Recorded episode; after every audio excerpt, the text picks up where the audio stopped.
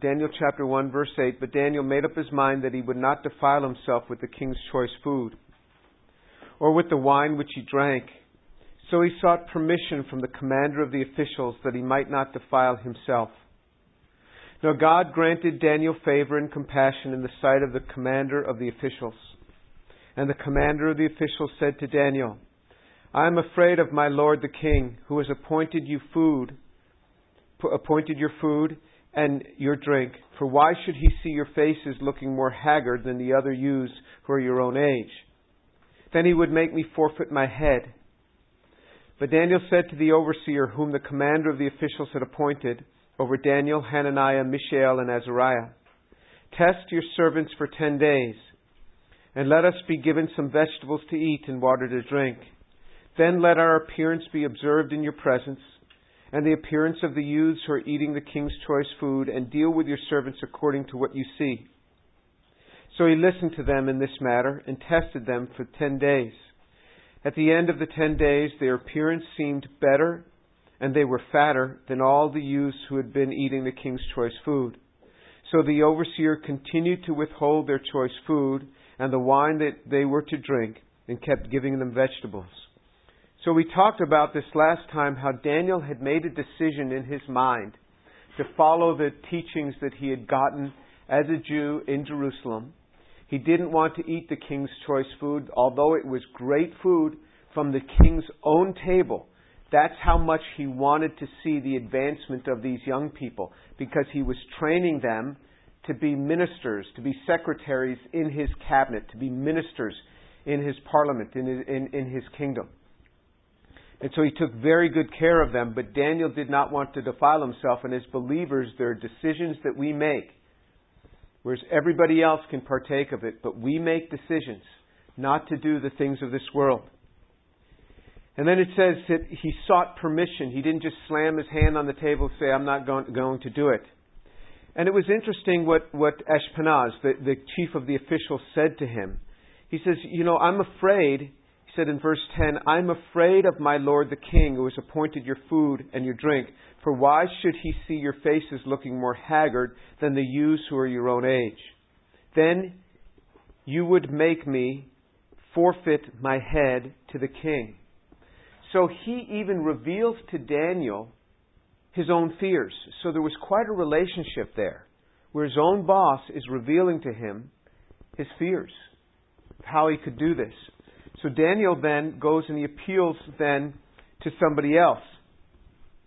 He, appeal, he appeals to, to uh, the overseer who is commander over just that discrete group Daniel, Hananiah, Mishael, and Azariah. And so, so you could see several levels of training and authority that was going on. And this man agrees to test him for 10 days. Daniel thinks up the arrangement for the testing of him for 10 days. And he tries it. And Daniel's appearance is better than all the other youths. And so, as we talked about last time, how God intercedes when we make decisions, God intercedes. Now let's read on in verse 14. So he listened to them in this matter, and he tested them for ten days. And at the end of ten days, their appearance seemed better, and they were fatter than all the youths who had been eating the king's choice food. So the overseers continued to withhold their choice food and the wine that they were to drink, and kept giving them vegetables. Verse 17 As for these four youths, God gave them knowledge and intelligence in every branch of literature and wisdom. Daniel even understood all kinds of visions and dreams. So remember what they have to study here. They have to study the occult practices of that society. They have to study the astrology of that society they had to learn these sort of things along with the science, along with the language, and they became so good in Aramaic. Half of, of the of Daniel is written in Aramaic, and so Daniel is quite able to ha- handle the language. So we don't always get to take all the courses that we want to take. And in fact, many of these courses didn't even match up with the things that, that they particularly enjoyed or particularly wanted but they had to learn it. It was something necessary for them. It says, as for these four youths, these four youths that God that had dedicated themselves to following the ways of God. And were, they weren't the only four among the nobility that was taken that was being trained in this way, but these four were being treated differently by God because of decisions that they had made. Decisions that they had made resulted in this. As for these four youths, God gave them knowledge and intelligence in every branch of literature and wisdom. God gave them knowledge and intelligence. It's not like, wow, they persisted and they just studied and studied and that. No, it says God interceded in their lives. God gave them. This is really important. You can get, you can get well educated without calling upon God. You really can.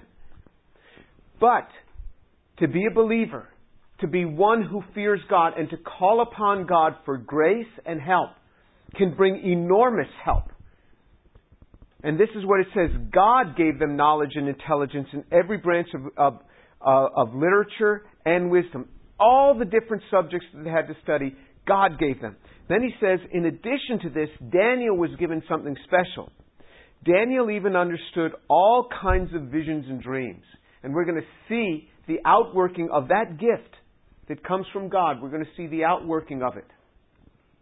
So Daniel gave them the, the, gave them this this kind of uh, uh, wisdom and intelligence. Dan, uh, I'm sorry, God gave Daniel this kind of wisdom and intelligence, and all all to Daniel he gave him understanding of visions and dreams. Now, verse 18. Now comes graduation. So remember, it was three years they were in this program. Then, at the end of the days which the king had specified for presenting them, the commander of the officials presented them before Nebuchadnezzar. The king talked with them, and out of them all, not one was found like Daniel, Hananiah, Mishael, and Azariah.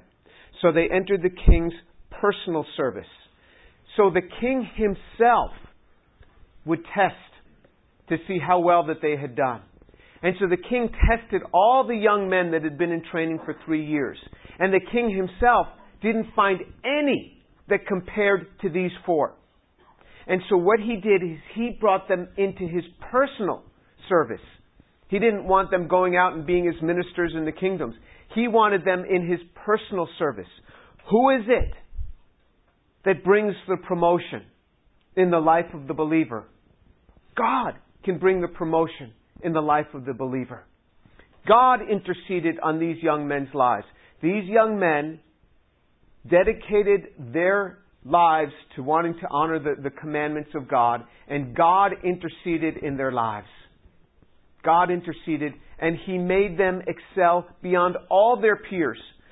And, and how much did they excel? It says in verse 20, As for every matter of wisdom and understanding about which the king consulted them, he found them ten times better than all the magicians and conjurers who were in all his realm. And Daniel continued until the first year of Cyrus the king.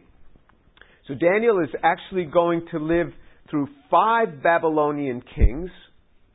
And, and it's not that all of them died. I think three of them died during his tenure but there some some left left the city of Babylon. But he will serve under five different kings, and then he's going to serve into the into the kingdom of, of Cyrus. And Cyrus appoints Darius, so he's going to serve under Cyrus and Darius.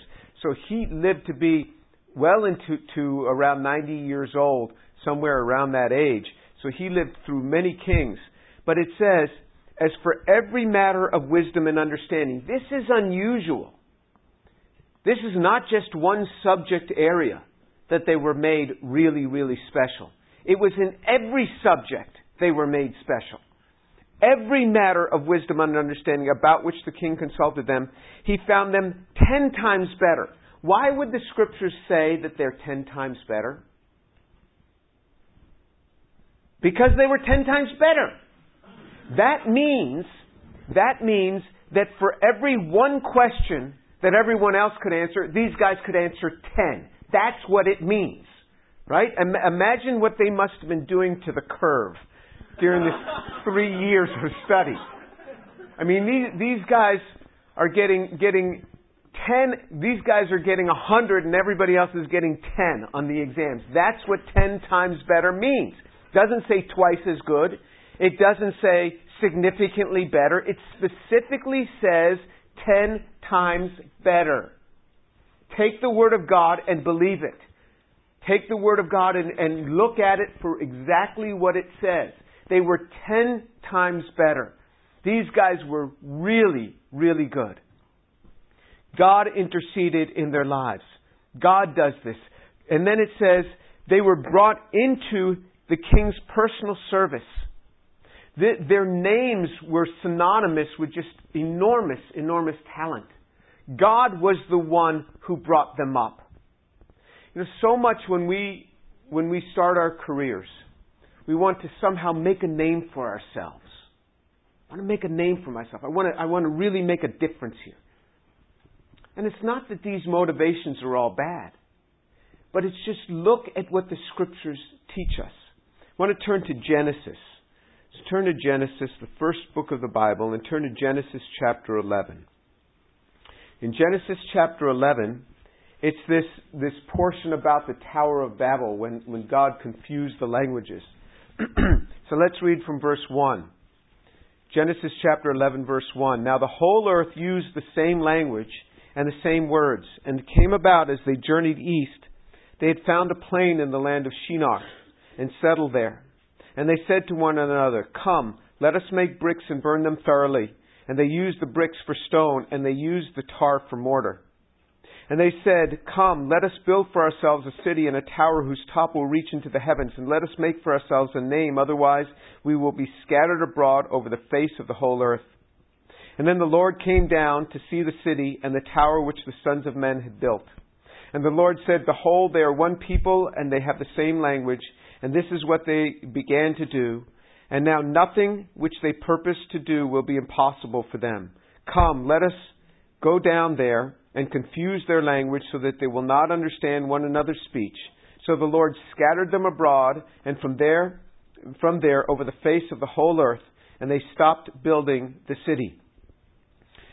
Therefore its name was called Babel, because there the Lord confused the language of the whole earth, and from there the Lord scattered them abroad over the face of the whole earth. So you see that humans had disobeyed God's commandment. They were told to go out to be fruitful and multiply and fill the earth and they started just staying put. And so what God did in order to get them to fill the earth is he confused their language. And that caused them to scatter. But look at what their motivation was. Verse 4. Come, let us build for ourselves a city, and that turns out to be the city of Babylon. Babel was the beginnings of the city of Babylon. And a tower whose top will reach into the heaven. And let us make for ourselves a name so look at the motivation. Let's make for ourselves a name. Let's really mark this thing. Now turn over to the next chapter. Turn over to, to Genesis chapter 12. We're going to read a man, about a man named Abram, who later became, God named him Abraham.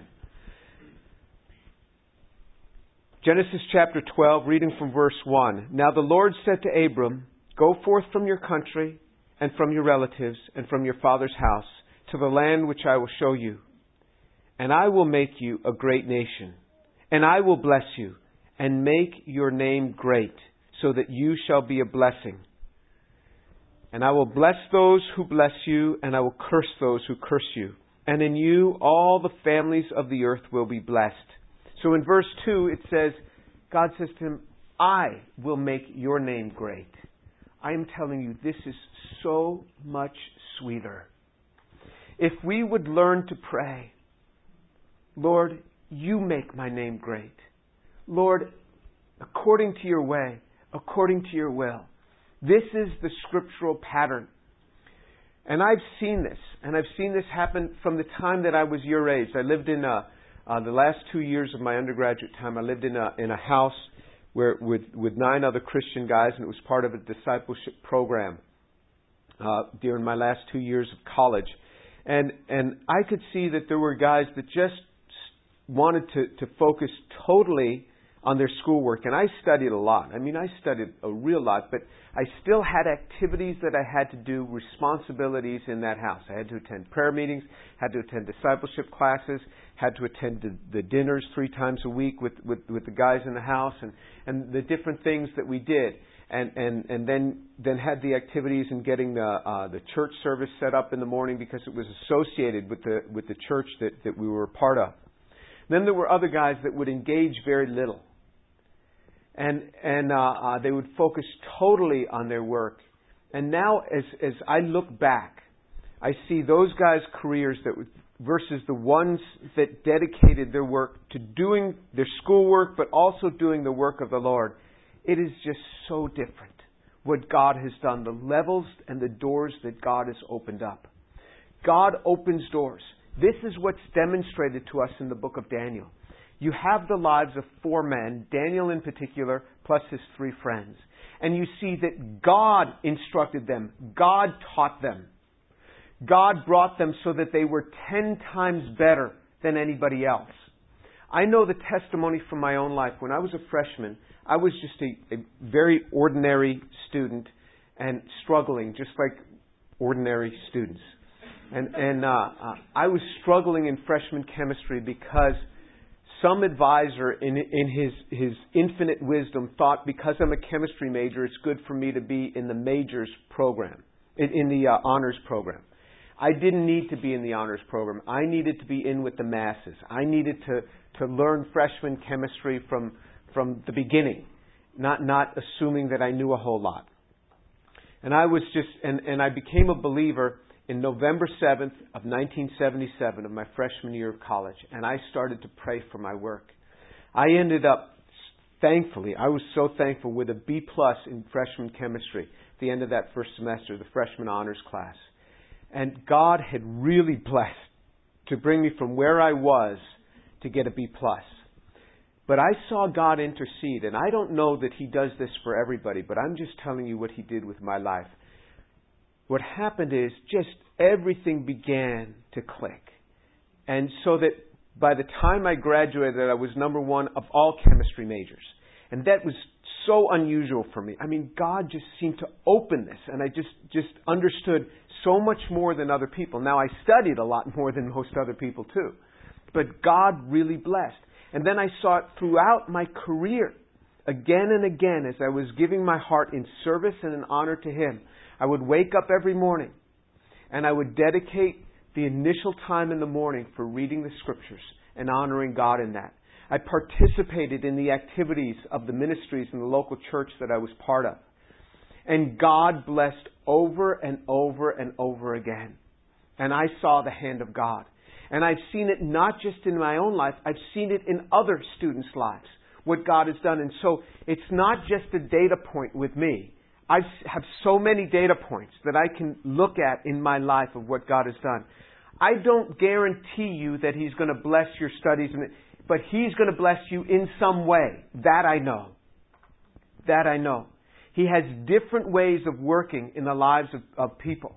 But if you will dedicate and take this Word of God seriously, and then there are other things, other decisions that I made. I made decisions not to, not to go in the way of many students and to do the things that many students did. I made decisions not to do that.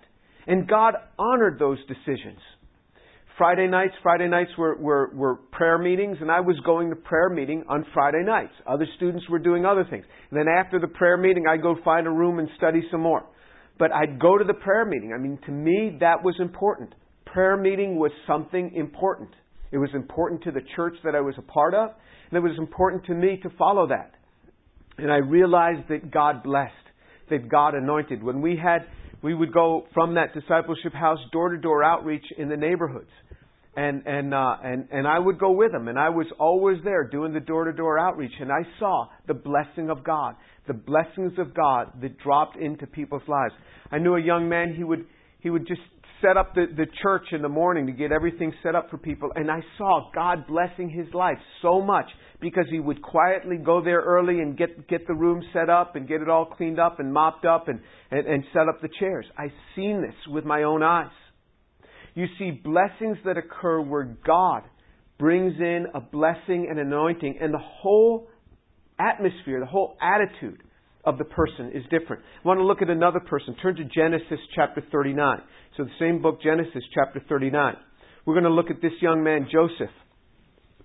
So, Joseph was a young man. At the age of 17, he was sold into slavery by his brothers. His brothers were jealous of him. They sold him into slavery and they took him into slavery in Egypt. So from Israel to Egypt is really not that far.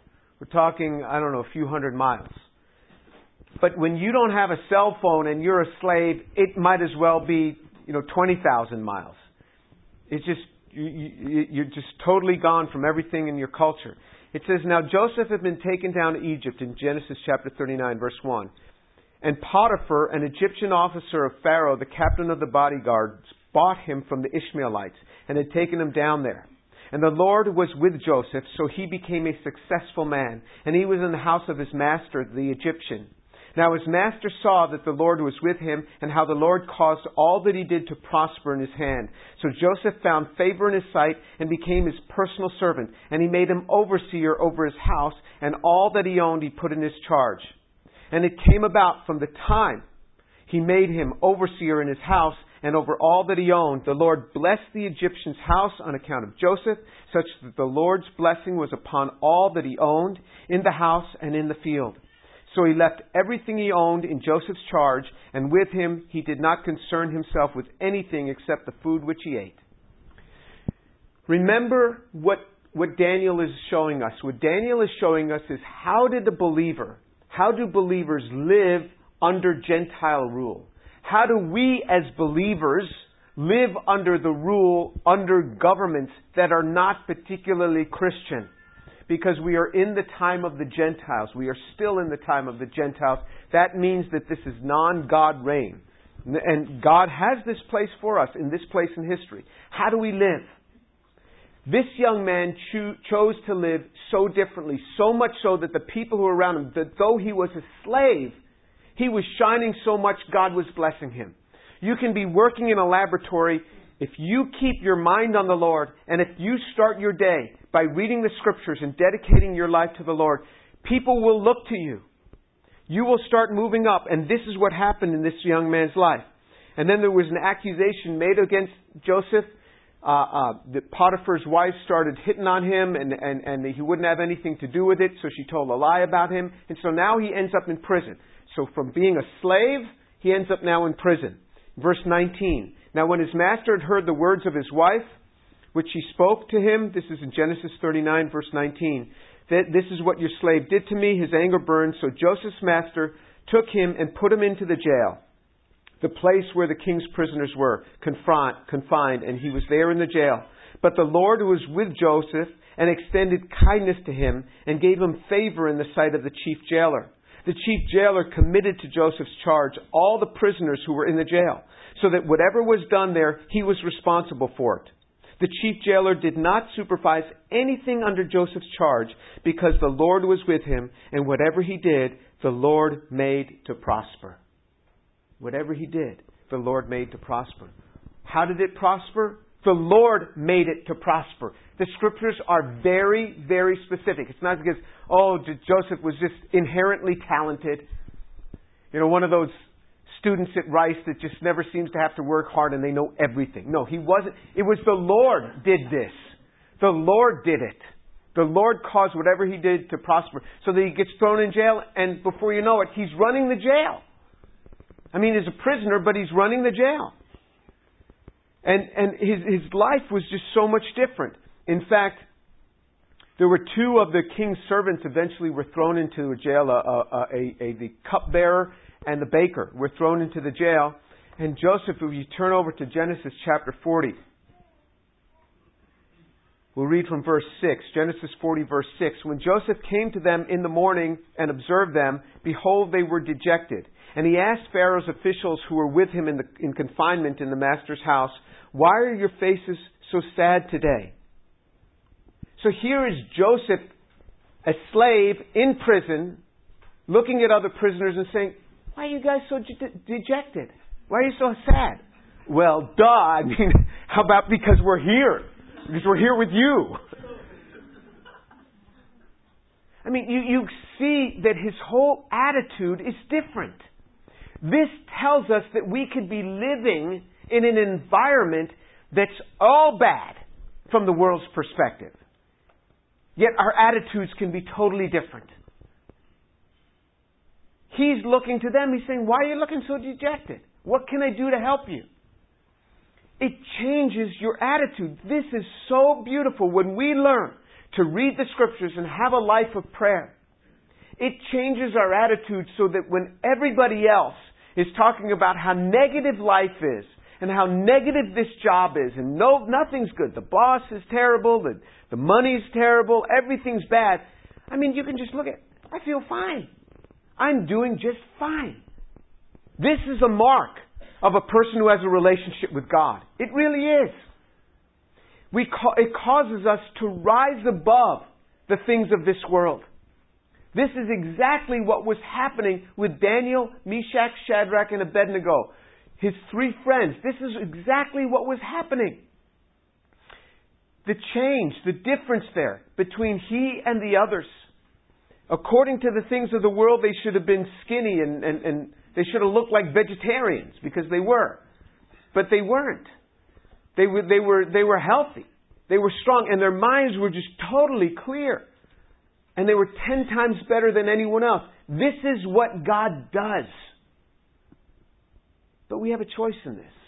He doesn't just do it magically. It is something that comes out of a depth of relationship. You see in Daniel, Daniel was praying for the good of King Nebuchadnezzar, as we'll see. Daniel was interested in seeing the king do well. Here is the one, the king that had attacked his country, that had taken him away, that had had him renamed, so that he was to lose all, all resemblance from the culture in which he came. And Daniel is praying for his good. Did you know that you can pray for the good of a negative boss? You can pray for their good. You can pray for their welfare. And in that, what it does is it changes your attitude, my attitude toward the boss. When you pray for them, it changes your attitude toward them. And this is exactly what Daniel had. The king loved being around Daniel. He made him in his personal service. He says, I want to see you four guys all the time. You know how there's people that you just like to be around because they're an encouragement? This is what the king felt about these three slaves. He just wanted to be around them. I mean, Nebuchadnezzar had lots of things that he could have filled his life with. Lots of entertainers. You know, the court jester. Just bring them in. I need a laugh. But he wanted to surround himself with these four men because of their attitudes. I mean, when I when I find someone with a negative attitude, I'm like, I just don't want to be around them because that's contagious. I mean, I'll start complaining just like them, and I just want to stay away from them. Remember talking to one scientist. He said, "Oh yeah, I tried it. I just couldn't get anything to work. Couldn't get it to work." And I'm thinking, I don't want to be around you. I don't want this kind of attitude that you can't get anything to work. I want to hang around scientists that got lots of things to work. That's what I want to be around. People want to be around people that are going to lift them up. Let's turn to uh, 1 Corinthians chapter 1. 1 Corinthians chapter 1. And we're going to see that this is God's intent for us, actually. 1 Corinthians chapter 1, verse 26. 1 Corinthians 1.26, For consider your calling, brethren, that there were not many wise according to the flesh, not many mighty, not many noble. But God has chosen the foolish things of the world to shame the wise. And God has chosen the weak things of the world to shame the things which are strong and the base things of the world and the despised, God has chosen the things that are not, so that he may nullify the things that are. So that no man may boast before God, but by his doing you are in Christ Jesus, who became to us wisdom from God and righteousness and sanctification and redemption, so that just as it is written, let him who boasts boast in the Lord. So this is what he says, consider your calling. He's speaking to believers because he says, consider your calling brethren.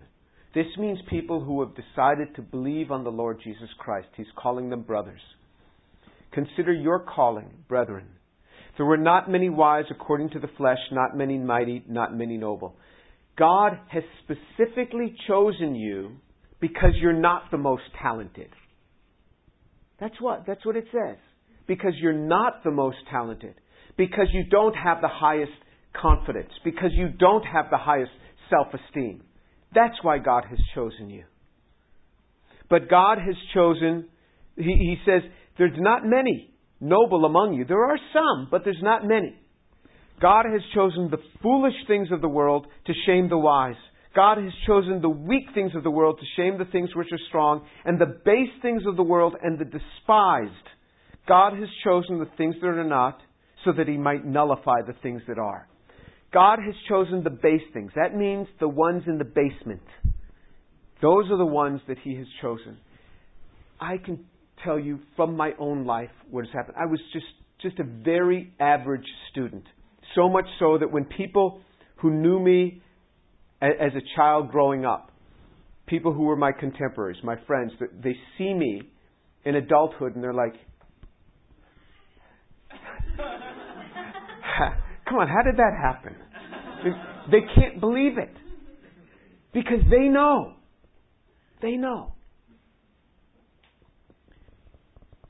And I get I get these faculty from from all over the world wanting to speak with me so that I can give them a word of encouragement. They say, "Would you mentor me?" We just had a we, we had a, a, a big meeting here at Rice, and there was this this one professor from Yale. He says he says I need you to mentor me. He says I just need to learn from you. He's a believer. He saw one of my talks once in a, in a Veritas forum. He says I just need to learn from you.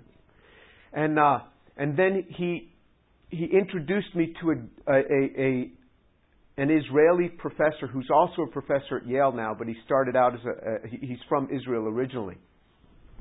And this professor was saying to me, he says, that guy told me that you're a Christian, and now you just told me that your daughter lives in Jerusalem and she made Aliyah, which means she, she's a Jew. Are you a Christian or are you a Jew? So I started to explain this to him. And I started to tell him about the Lord and about Isaiah the prophet and the things that Isaiah said. And so this other guy from Yale who had wanted to mentor, he says, he says, how do you do this? How do you do this? You just start talking about God to an Israeli Jewish professor. How do you do this? And then there was another Jewish professor who was there at the meeting too, who asked me to mentor him because he, he's he's he's an Israel, he's a professor in Israel, but he's a Christian in Israel, and he's long been asking me to mentor him. And he came and he was there at the meeting too. He, he said to me, he says, Look at this. You just start talking to this guy about God. And I'm just telling you, this is not me. You think, oh, Jim Tour, he can do this. This is not me. I don't know how to do this.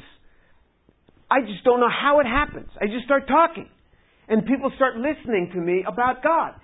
It was at the Veritas Forum this week at Tulane. Here I was talking, and I was talking about how, how with abiogenesis, you, you, you, you can have all the, the, the, the enzymes you want, all the DNA, all the RNA, all the sequences you want, everything in a freezer. Now what are you going to do? You're going to put these together? Form even one cell out of this. You can't. Nobody can. This is where I challenge the audience. I said, all you professors out there, come on, can you do it? Tell us. I mean, they were terrified. I don't know how this happens. I'm telling you, this is what God does. God brings up. God is the one who exalts. God is the one who does this type of thing. It is He who brings us up. Turn to, to 1 Samuel, and we'll close with this. 1 Samuel. 1 Samuel's in the Old Testament, about 10 books in. Uh, uh, turn, turn to 1 Samuel chap, chapter 2. 1 Samuel chapter 2. And, and there's this amazing prayer, and actually, this prayer is requoted in Psalm 113, and this prayer is requoted by Mary, the mother of Jesus, when she starts praising God. He says in verse 8, uh, uh, uh, 1 Samuel chapter 2, verse 8, this, this, this prayer by Samuel's mother, it says, He raises the poor from the dust, He lifts the needy from the ash heap, to make them sit with nobles and inherit the seat of honor. For the pillars of the earth are the Lord's, and He set the whole world on them. Look what it says. It says, He raises the poor from the dust, He lifts the needy from the ash heap to make them sit with nobles. This is the only rationale that I have for what's happened in my life. This is it. He's taken me from the ash heap and has me sit with these people. This is what He will do with you. For me, this is not just a bunch of words where I'm talking about a man named Daniel and a man named Joseph. I have seen this in my own life. I have seen what God does with people. that will read the scriptures and honor His Word. I have seen it. You want to make a name for yourself? Go ahead. Try. There's a lot of people out there in the world making names for themselves. Go ahead. Compete with them. See how well you do. Or you can say, Lord, as you did with Abram, make my name great. And Abram was a man who feared God, and it was reckoned to him as righteousness. Lord, you make my name great, I pray. You do that, and your name will be great. Because God will do it. He will give you a talent better than anyone else can do if you will but fear Him. He will do it. Let's pray.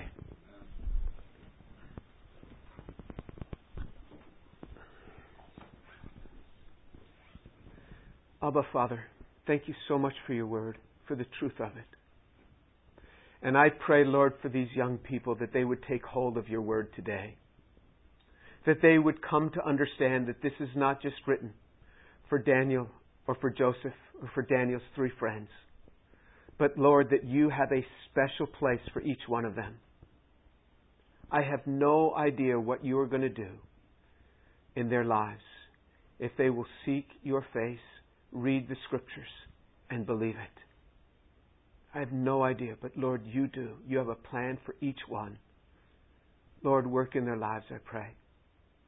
And Father, for the, the ones here who do not know you, who have never accepted Jesus in their hearts, Lord, I pray that you'd open up their hearts this day so that they too could understand what it is to give their lives to Jesus, that they would follow you. Father, work in their lives, I pray by the grace and the mercies of God, work in their lives. In the name of Jesus.